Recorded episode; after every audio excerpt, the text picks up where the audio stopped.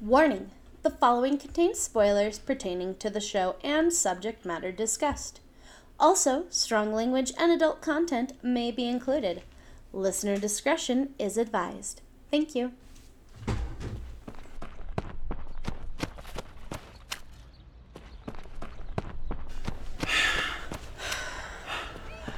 Come on. We're almost there.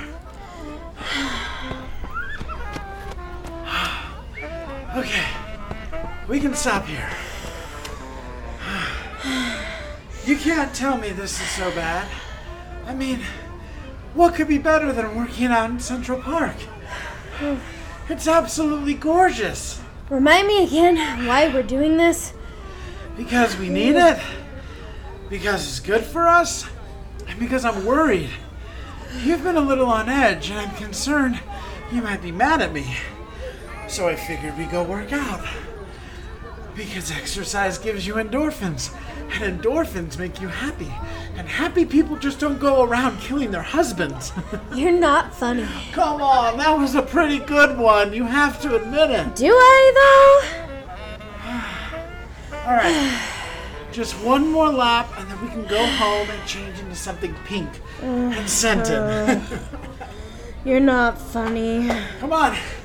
Sitting here looking at that vendor makes me want a hot dog real bad. That's not even in the musical!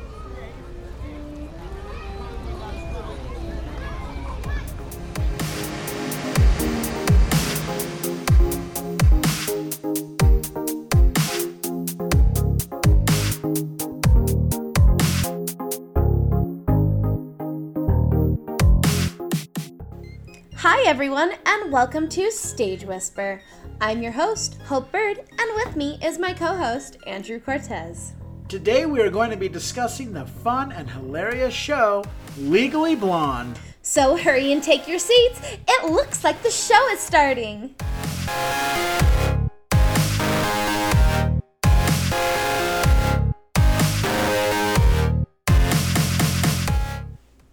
Hello, everyone, and welcome into today's episode of Stage Whisper. Hopefully, you are wearing something pink as you listen to this show because today you're in for one hell of a time. Today, we are going to Harvard via Bel Air as we discuss the fabulous show Legally Blonde. For this one, you'll have to head back to the year 2007. The show is based on the novel Legally Blonde by Amanda Brown and then the MGM motion picture Legally Blonde. To bring the show to the stage, an elite team was assembled. Sets by David Rockwell, costumes by Greg Barnes, hair by David Brian Brown, makeup by Justen M. Brosnan, sound design by Acme Sound Partners, and lights by Kenneth Posner. The music and lyrics would be by Nell Benjamin and Laurence O'Keefe. The book would be by Heather Hach. And the show would be directed and choreographed by the great Jerry Mitchell. The show arrived at the Palace Theater on April 29th, 2007, where it would remain for over two years and 595 performances, closing on October 19th, 2008. While there, the show was nominated for seven Tony Awards. It did not chase away with any of those, but it did win a Clarence Derwent Award for Most Promising Female Performer for Leslie Rodriguez Kritzer, who played Serena. The show had a reality TV program on MTV where the premises was showing the audition process for the next Elle Woods. The show's finale aired the Broadway musical in its entirety and was filmed on September 18th, 2007. So, with that, let's keep it positive as we head into our story.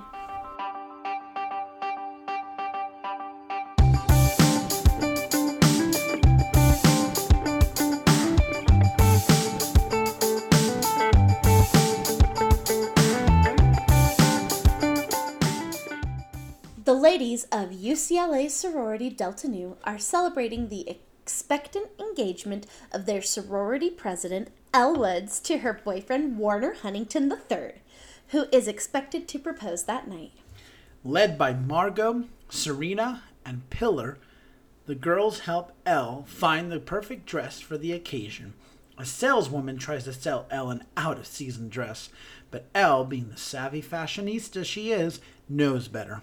That night, when Elle goes to dinner with Warner, she is floored when she thought he was going to propose and instead tells her that she he needs to be with someone more serious to achieve his dream of winning a seat in the Senate, and he breaks up with her.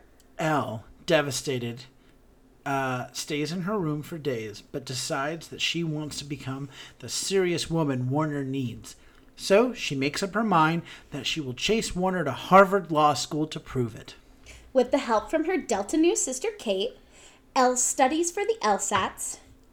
Instead of writing a personal essay to apply, however, Elle bursts into the Harvard admissions office backed by a squad of cheerleaders.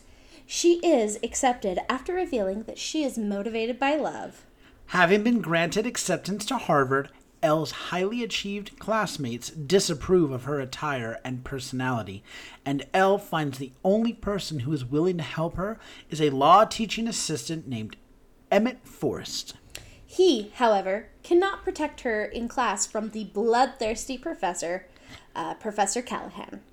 Callahan kicks the underprepared Elle out of class at the ex- uh, at the suggestion of her classmate Vivian Kensington. Elle also learns that Vivian is Warner's new girlfriend. This tragedy summons the apparitions of the Sisters of Delta Nu, who were acting as a Greek chorus, both visible and audible to Elle. They encourage her to stay positive. Elle, believing that being blonde is the problem, decides to become a brunette.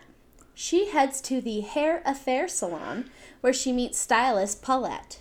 Paulette counsels Elle that all bad hair decisions are, are motivated by love. She then opens up to Elle about her dreams of meeting a handsome Irishman. Elle encourages her to not give up or downplay on her personal qualities. At the salon, Vivian is discussing a party planned for next Friday. Unexpectedly gives Elle an invitation, telling her it's a costume party.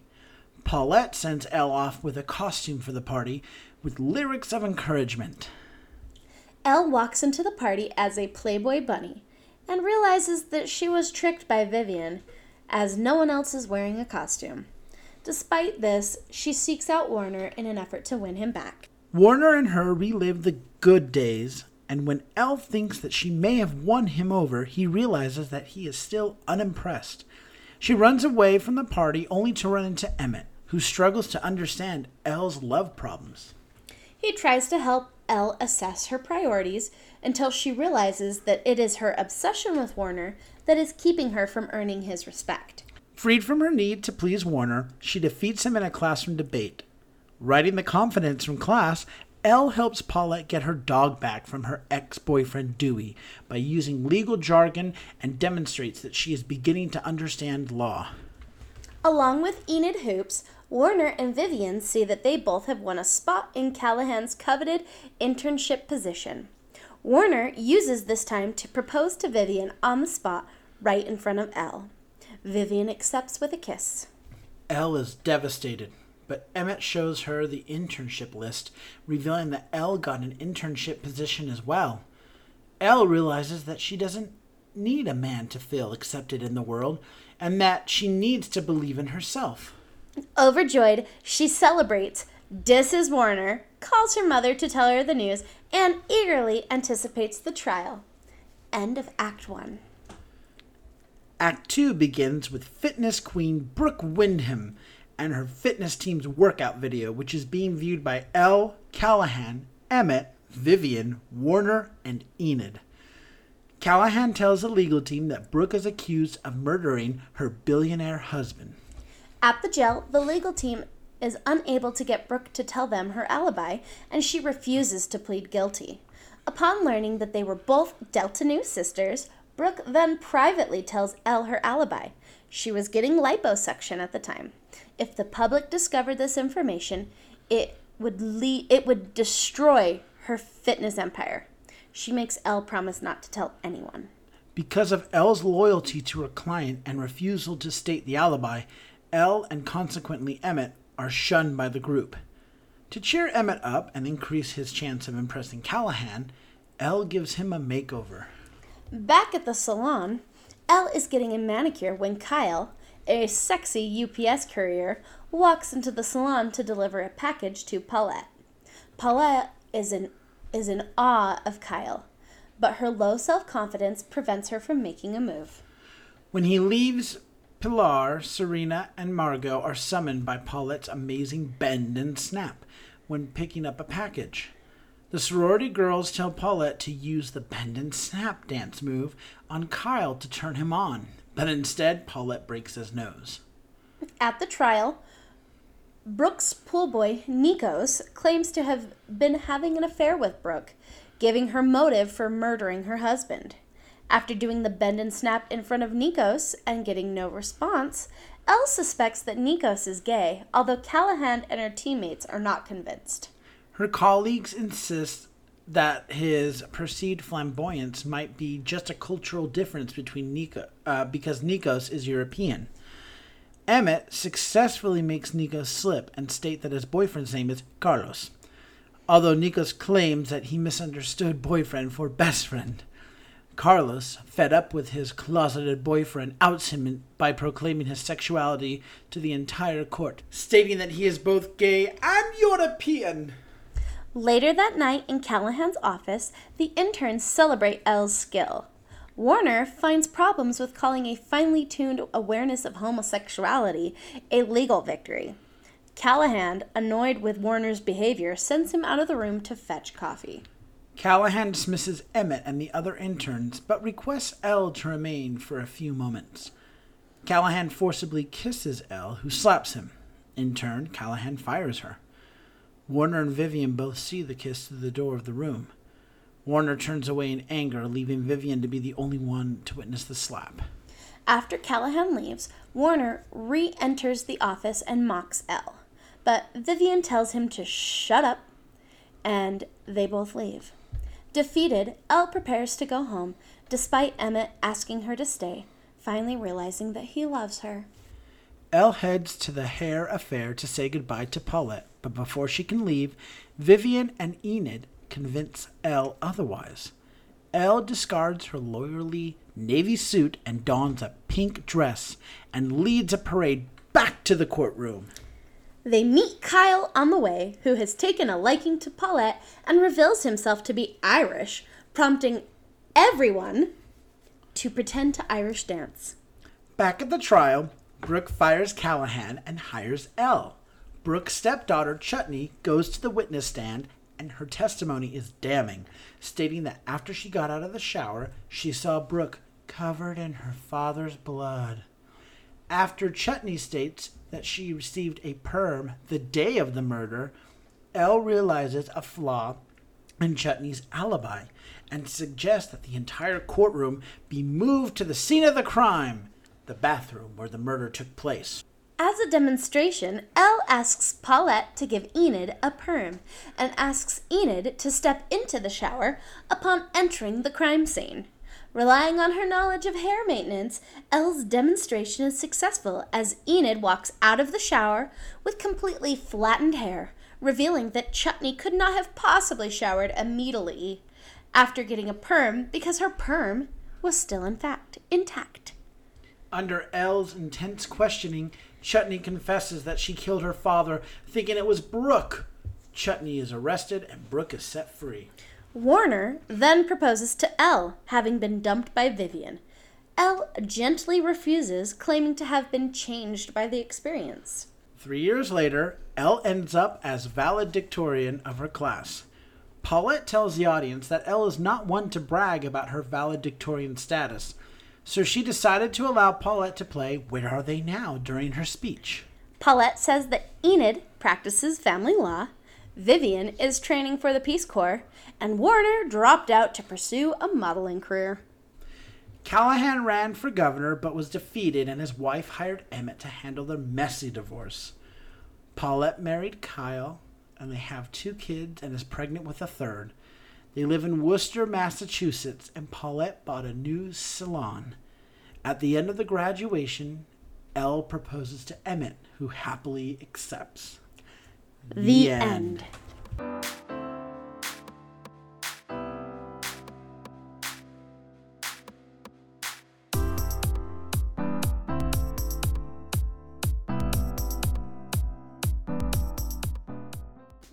Let's talk about it. Legally blind. I remember just I remember when I was in high school when this show came out. I listened to the soundtrack for like 2 months straight and I woke up every single day singing a different song from it. So this was one of the first like joke musicals that I kind of saw. Like I remember being like, really, Legally Blonde, like really they made they made this. A, well, no, I, I I agree, but me, all of 17, 18 years old, and my naive naivety, naivety, foolishness, ignorance, youth, um, was like, really, guys, we made we we've run out of source material that we're going with Legally Blonde, and then having seen it, I was like, oh my god. Oh No. my god, oh my god, you guys! No, you need to stop. no, but no, really, I was just like, this is fantastic. Because look, nobody out there can say Legally Blonde like they don't like Legally Blonde. That's like saying you don't like Easy A or Mean Girls or something. Like you're dead inside. Right. You know. So to put it on stage, it's just like one of those feel good. It's like your your your what's it called? Your your um those those dirty your your sinful delights or whatever. Oh, um, your guilty pleasures. Guilty pleasures. Legally Blonde is a total guilty pleasure. You know, Every, it's a classic rom com that you'd have to be soulless to Look, not when, enjoy. when you're like one of those highfalutin theater people where you're like, I have an MFA, and you're among like the theater elite, and we're discussing, you know, Chekhov and all that. In reality, we're all just sitting there like, can we please talk about Legally Blonde? Oh my I god! mean, why are we wanna, not talking about Legally Blonde? I just want to talk about how Elle Woods can run for president right now. well, you know, and here's the thing like, the story is that classic rom com, but they still found a way to make it new and interesting, as well as, like, they included classic Greek chorus into it, which is just theater. brilliant. It was theater. That's the thing is like they didn't just like take the film, put it on stage, and call it a day. They were like, we've gotta. It, it was smart that they went the Greek theater route Mm-hmm. because it was like, hey, we've got to. I, I don't. I don't want to say it was like pay homage, but it was when they got together and they sorted this out. It it elevated the story and the show up to that next level because sometimes when they bring a f- movie and they just put it up on the stage and it's just like cut and paste it doesn't work it's like yeah that worked on the screen just fine but likewise when a film when a musical goes from the stage to the screen sometimes it doesn't communicate well cats um you know vice versa. So the fact that they thought this one through and thought how do we incorporate some of these things to make sure that the story is consistent and this there's a through line and we we can communicate some of these thoughts and feelings? Oh my gosh we'll, we'll, we'll turn this into like a greek play and we can still keep these characters that the audience is going to know and love like serena and margot and that in the form of a greek chorus. Well, and one of the things about like the movie is, um, you know, Elle could do no wrong. Like Reese Witherspoon, like there's just no Elle has no flaws flaws other than she loves Warner, which is like why. But in this show, they kind of had to show that she was flawed, so that you'd fall in love with her all over again. right And so I think through using a Greek chorus, like to make her seem like I got, I don't need any voices in my head today, you know, like it just kind of goes to show that she went a little crazy, but you know, she's coming back from it and using that, implementing that Greek chorus to be able to tell that tell. And there are just a lot of like classical Greek elements all throughout the whole musical, which I think is just fun. And as a theater lover, oh, sorry, as a theater lover, and a huge fan of Legally Blonde. It was a perfect marriage. yeah um i want to talk about the set Yes. So one of the things, one of the first things that comes to mind is I remember walking in and and this, there's a scrim down and it's that heart necklace that she's always wearing, The, the like, Tiffany's. quote, Tiffany's. Yeah. and I remember seeing that and it's bright pink, and the thing about it is in the palace like the whole theater was pink, on the inside. And if you've ever, hopefully the palace will reopen soon. I think it's stupid what they're doing, but what do I know? I guess we need more retail space in Times Square, but um, seeing the palace, just the inside pink, just the way they light the the theater inside, I, it was gorgeous, you know. But I remember seeing that, and the first thought I had is, okay, I guess, and I was like, well, there's nothing more iconic than that. And then, you know, curtain goes up and the first thing we see is this house. And, you know, having been down to UCLA several times, it's totally that Pasadena sorority house. And I was like, all right, all right, this is clever. Okay, uh-huh. keep going, keep feeding me. And the, the other thing to keep in mind is the Palace stage is huge. Mm-hmm. And I mean, I, I look, most Broadway theaters, like the stages aren't like huge, huge, but like the Palace stage is very wide. So, you know, you've got to fill that space. And they didn't have these huge Set pieces. yeah, they had a few things that kind of like fill, like set the stage, but then you kind of filled in the gaps from there. Yeah. and I love that that they didn't have to have these huge.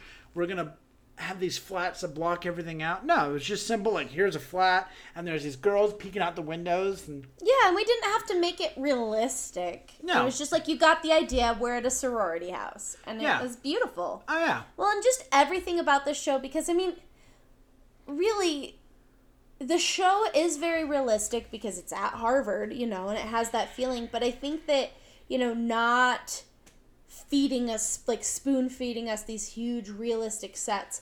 Let that playfulness come through that I think the show needed. it played. It needed to play. It wasn't meant to be this groundbreaking art. It's meant to be fun. yes. I also loved their when they're doing chip on uh, chip on your shoulder, and there's a calendar scene.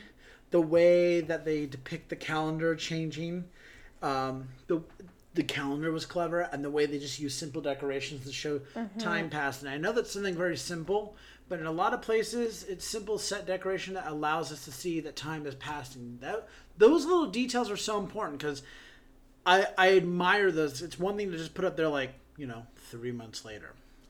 It's a whole other thing just to add decor quickly to be like, yep, we've passed.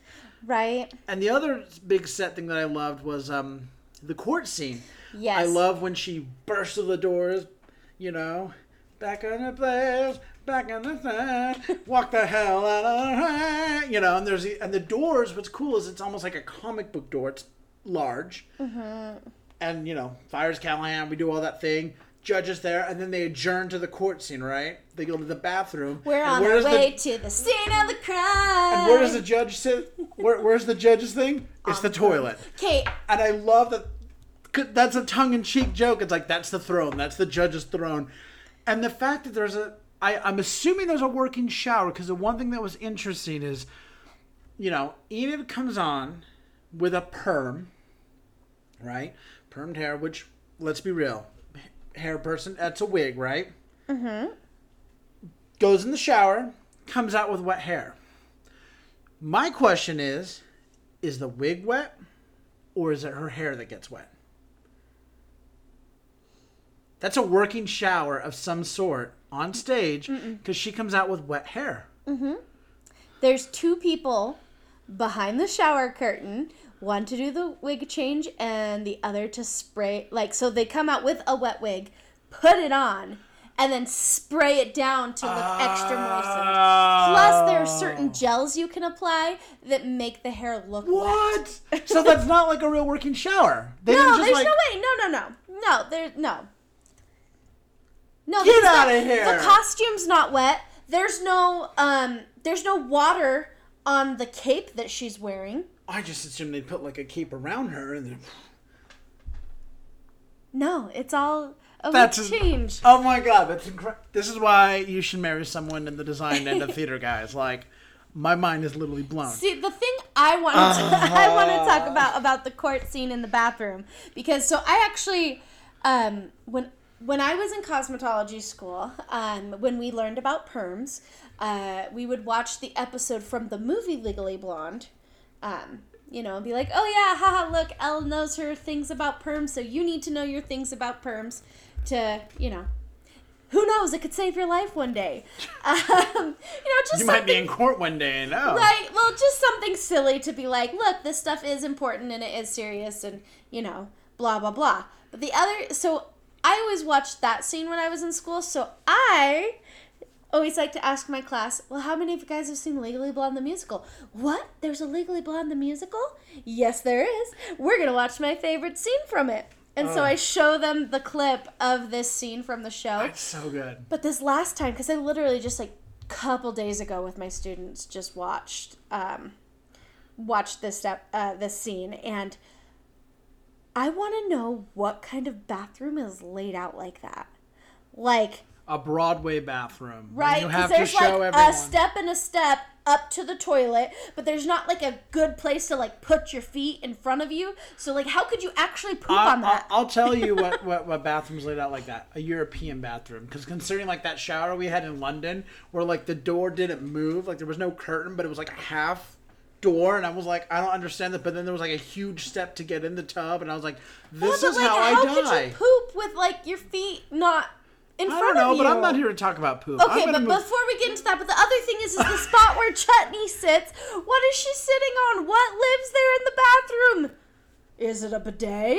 If so, people. why do you have to like take like four steps down just to sit? On? Anyways, it had me. I watched the scene way too many times that I'm thinking too much about it. hair person's thinking about poop places. That's great. That's what Listen, we it's a toilet. I want to. Speaking of toilets and poop and sets, I want to go talk about the costumes. Pink, pink, pink, pink, pink, pink, pink.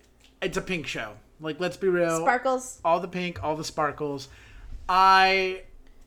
Well, the thing I love is obviously her signature color is pink, but the costumer, it's not a one Pink. trick pony. Oh. It's shades of pink. I was like, it's not a one of pink show. no, you know, just all of her looks are different and unique, and they're all different shades of pink. We never see the same shade of pink twice, kind of thing, mm-hmm. which I can really appreciate because you've gone that extra mile to make sure, you know, it's it's it's kind of like the rule of three. You never say the same thing more than three times. Um, that tearaway dress, particularly uh, that one mainly in the Oh My God, you guys, when she's in the dress shop looking for it. I've always loved that quick change because this is before people really caught on to how quick change happened and being a dresser.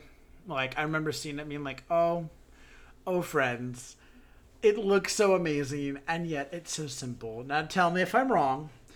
This is 2007, so I don't think they're doing magnets quite yet with that, are they? Oh, we've been doing magnets since the like. Okay, but no, that dress is it magnets or is it a tearaway?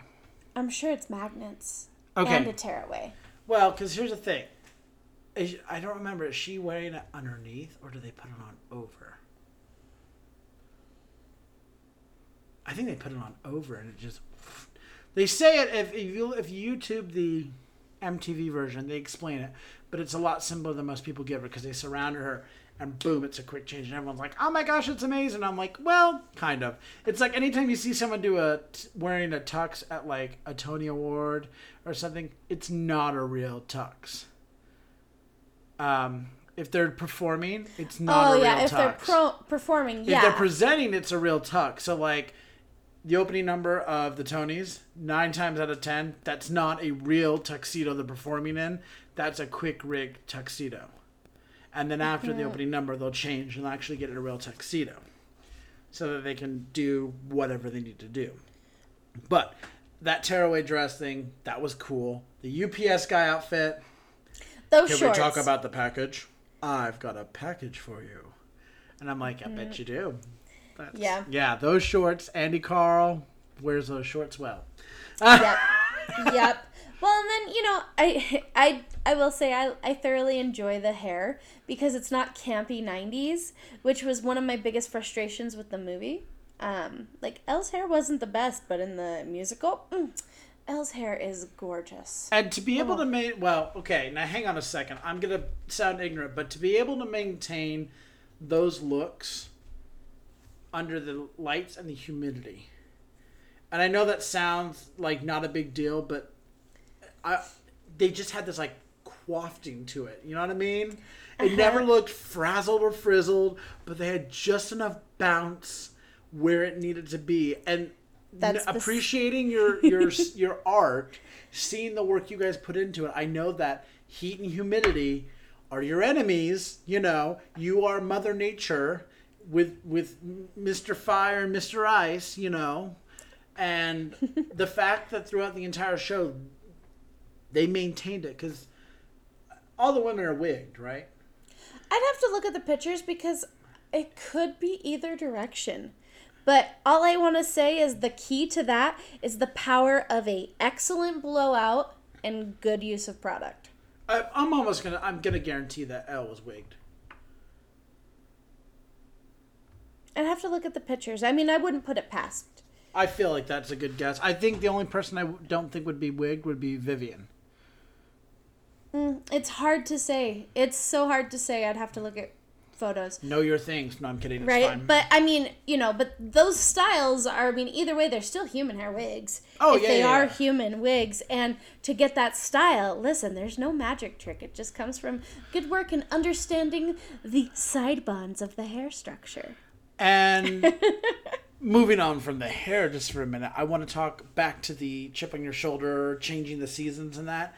We talked about how they, you know, quickly change the set to show the passing of time. Well, the Greek chorus is doing that, and the Greek chorus always had this unique costume to go with it. Like when they changed it to December, they all had these Santa hats, but one of them also was dressed up like a reindeer, kind of doing that thing. And I was just like, someone spent time designing this one outfit for five seconds of showtime. Like, amazing.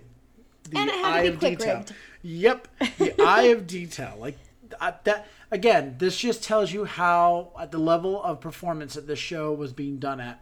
The fact that that these details were just sought at a level of ten, like that, brilliant. Mm-hmm. Um, with the lights, I love the rock show kind of feel to it. Yeah, but it was like Pink Rock Show. Yeah, You know, like not Pink the Singer Rock Show, but like Pink the Color Rock Show. The thing that really like stood out to me that I remember is you know we talked about the Greek storytelling, right? Uh huh.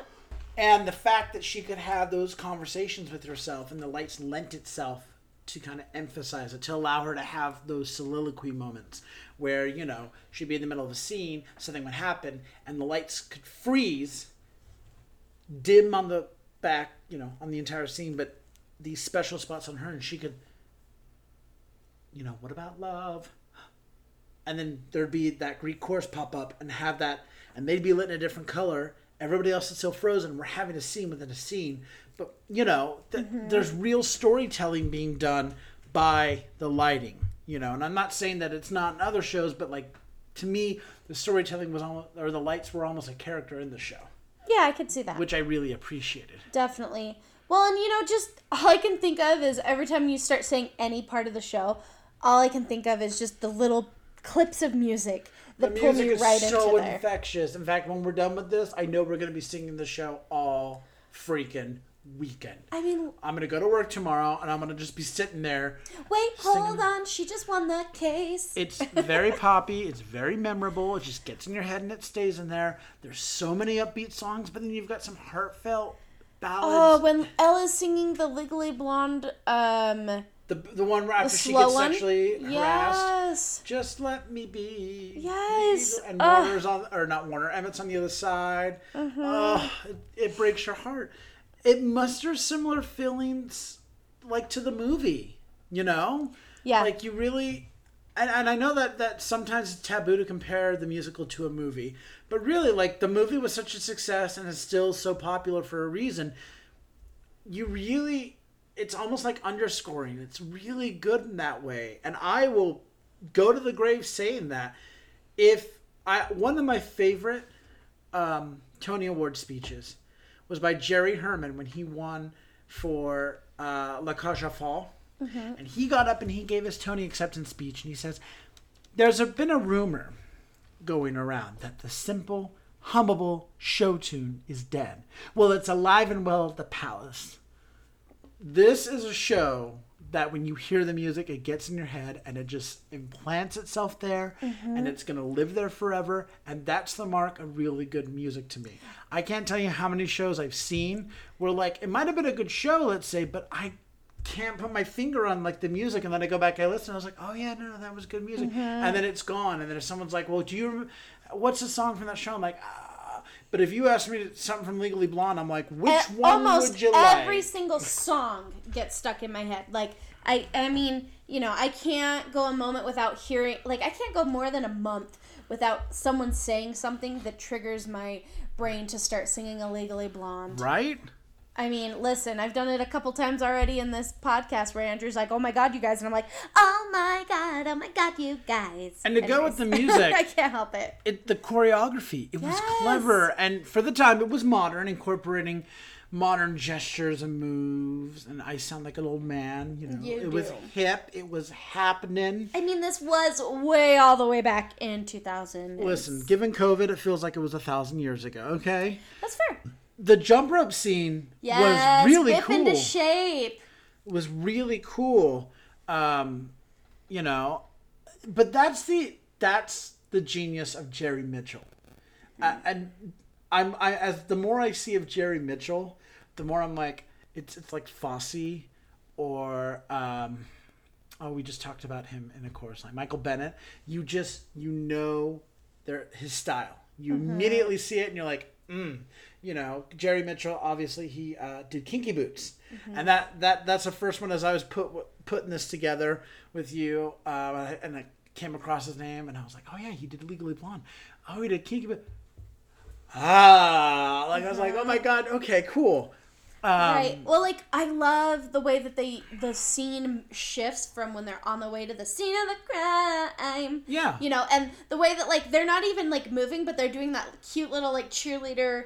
Like, it's almost like the Les Mis march but in cheerleader form kind of yeah, but the, yeah, and they're not moving at all, but the whole scene shifts. I love the what you want with the drum line and the cheerleaders and that when they come in.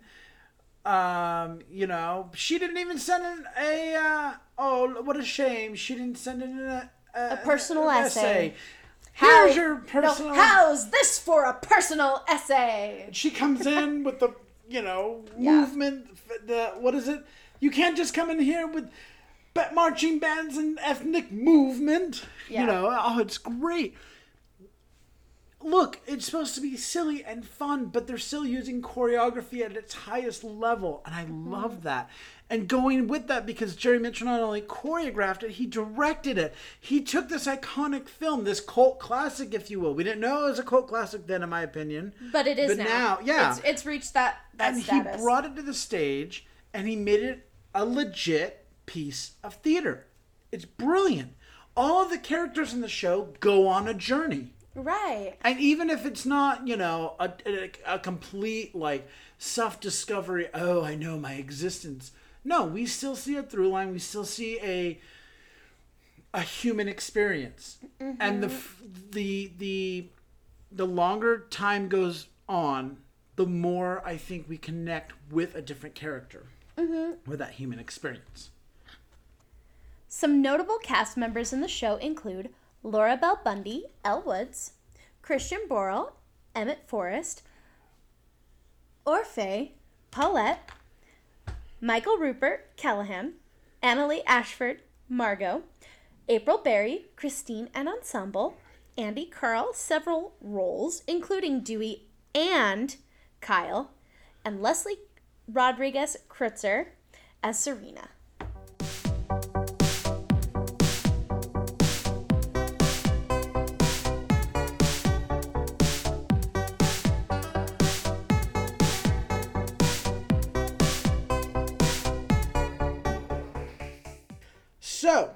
Let's now talk about the show and the impact it's had on the theater and its history. Listen, theatrically, uh, for its impact, it uh, it's another fun and fantastic show for audiences. You know, um, I think it's great. I I, I think it's yeah, I mean, we, we, I- we talked about this in the beginning. This wasn't supposed to be a deep art show. I think that this show is just fun. Well, and I think that that's its impact. I don't think it made much of an impact on Broadway or on the Broadway audience, but I think, I mean, it made an impact on me. And isn't that what all theater's supposed to do is make an impact on me? It provided an escape to audiences at a turbulent time. Again, this is another show in 2007, which, I mean, it wasn't. It's weird to say, you know, turbulent time back then, considering what we're going through now, but. You know, 2007 was heading into an election, going into a recession. You know, war. We had all this craziness going on.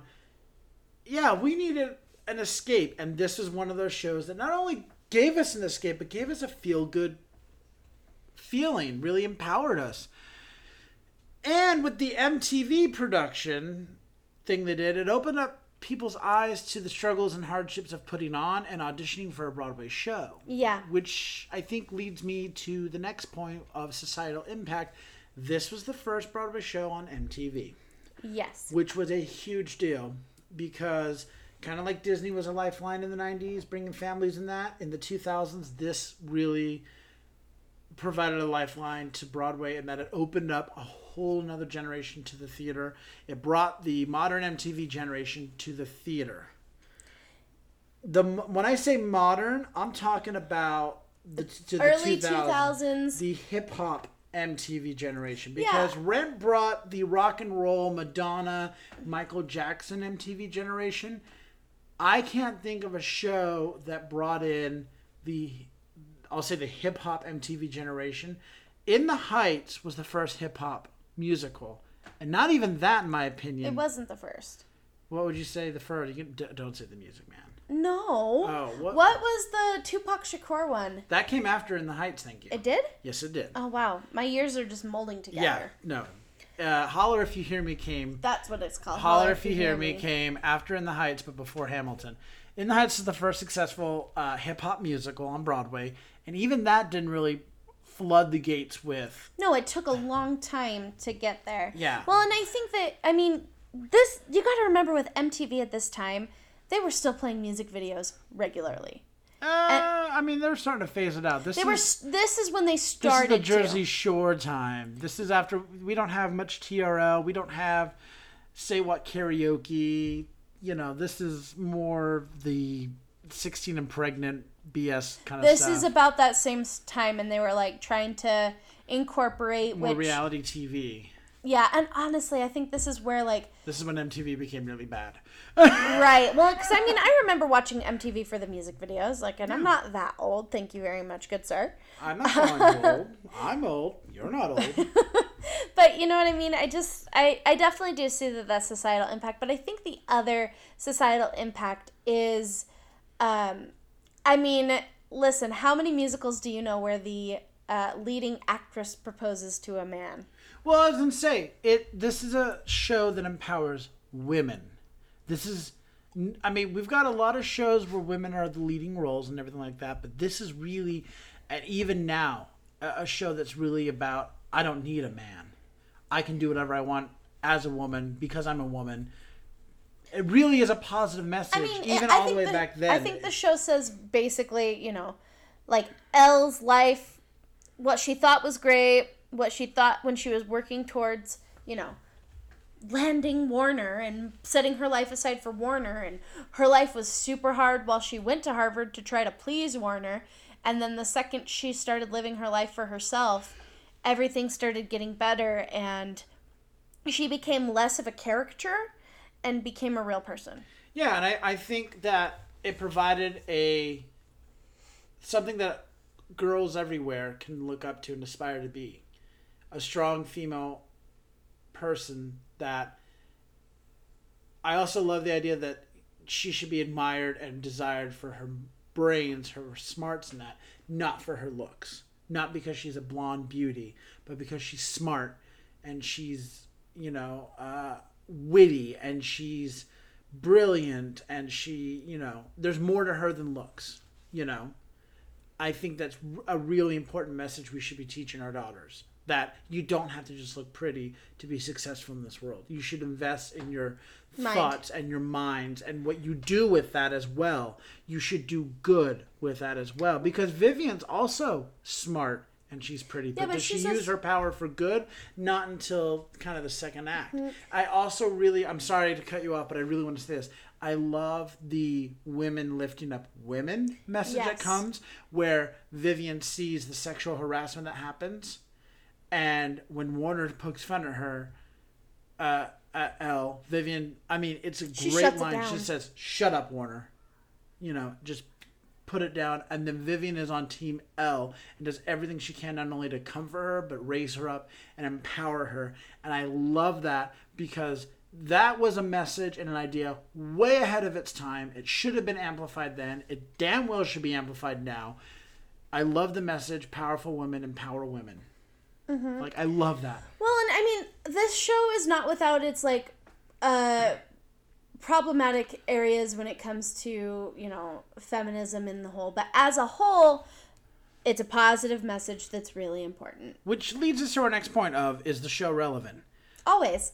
Legally Blonde is always relevant. well, and I'm gonna. Yes, yes, yes. Usually, I'm I, in the last few episodes. I've been like, yes, and Xanadu, yes, uh, yes. Now more than ever, we need an escape show. Number one, we need an escape show. We need a fun, go to the theater for two hours and just leave the world behind. But second of all, we need a strong female character on stage now more than ever. We need, I mean, we got a female vice president. More women are, are really kind of coming to their own. It's time. It's time we start recognizing that women are equal to men. It's long past time. We need strong female characters depicted on stage, like we need strong characters of color and whatnot depicted on stage. We need a generation of theater goers to start seeing that. And I don't see Elle Woods and this show as a ditzy blonde, la la la la la. I genuinely see this as a strong, empowering role.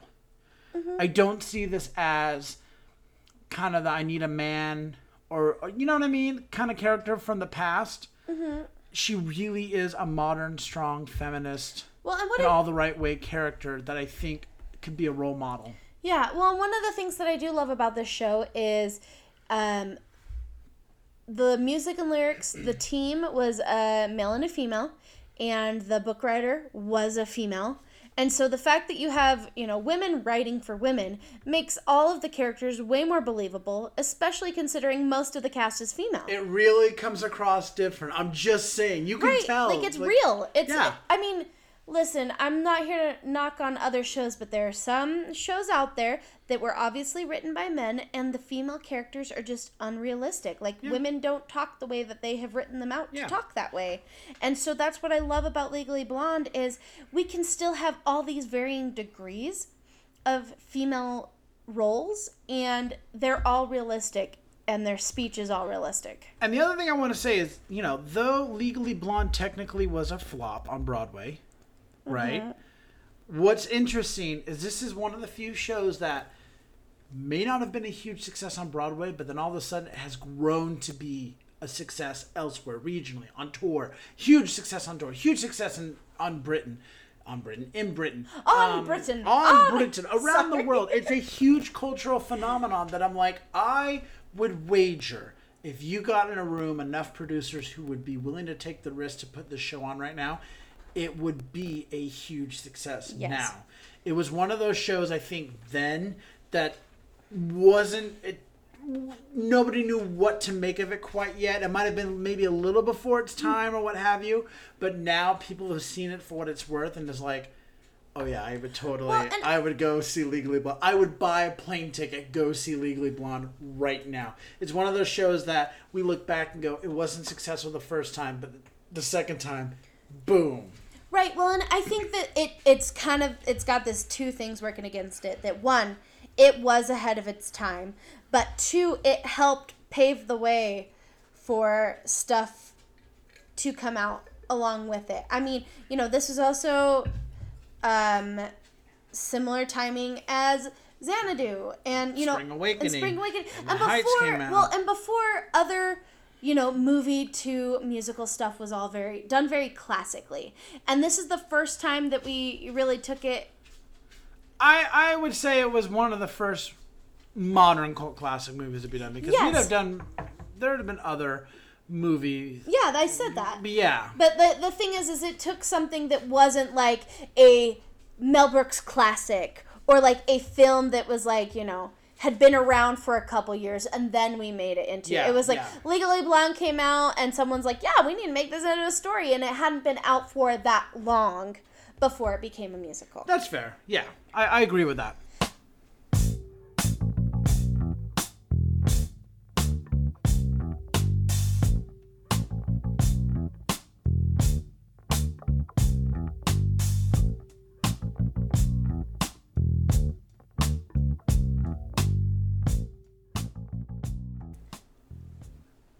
Finally, as promised, we want to share some of our own personal stories about experiencing this show. So I saw the show twice. Uh, once back in 2008 on Broadway, and then once in 2010 in Salt Lake City at the Capitol Theater. And I have seen it once at the Capitol Theater. This is actually going to be kind of a short segment for me because I've really talked about most of my memories with the show and discussing the show itself.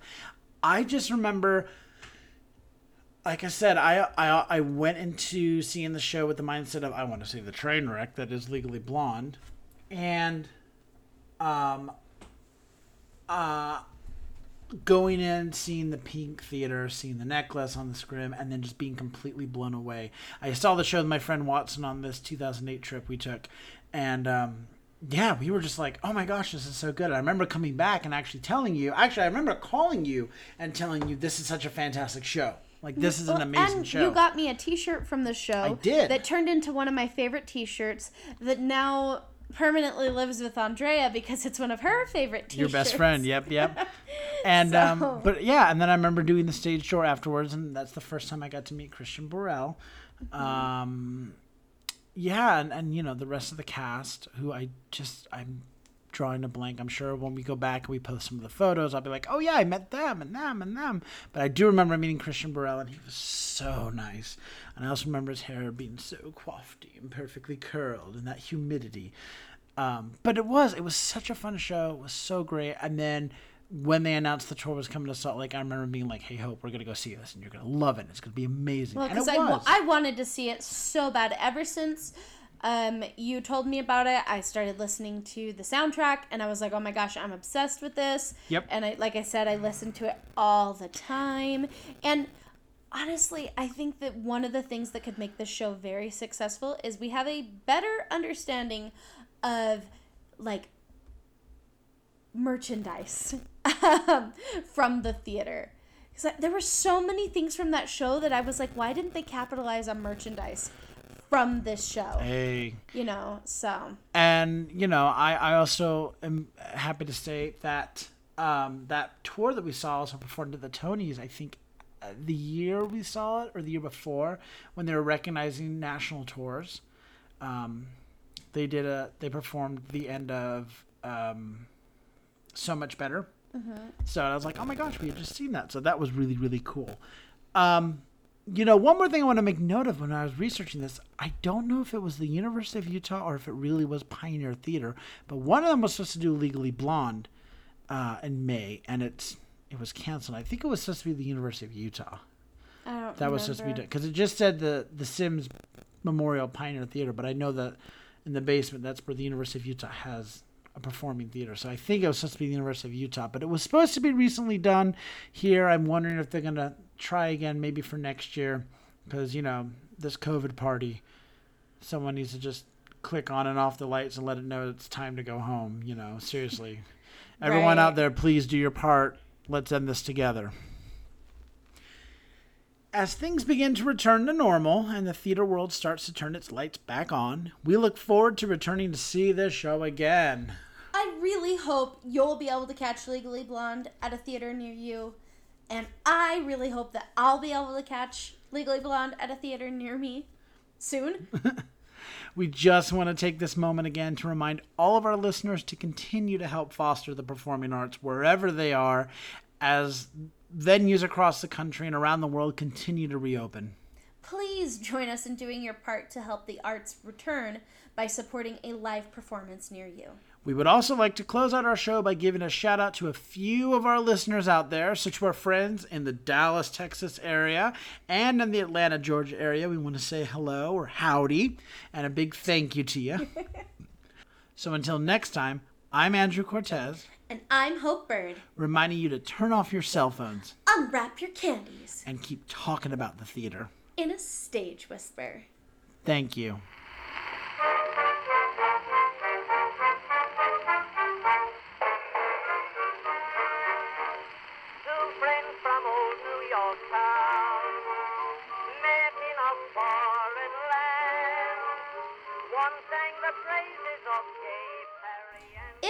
You like what you hear, please leave a five star review, like, and subscribe. You can also find us on Facebook, Instagram, and Twitter at Stage Whisper Pod. And feel free to reach out to us with your comments and personal stories at stagewhisperpod at gmail.com. Our theme song is Fox by Music for Wildlife. Other music on this episode provided by The Copycuts, Jazzar, Music for Wildlife, BJ Block and Don Pemberton, and Billy Murray.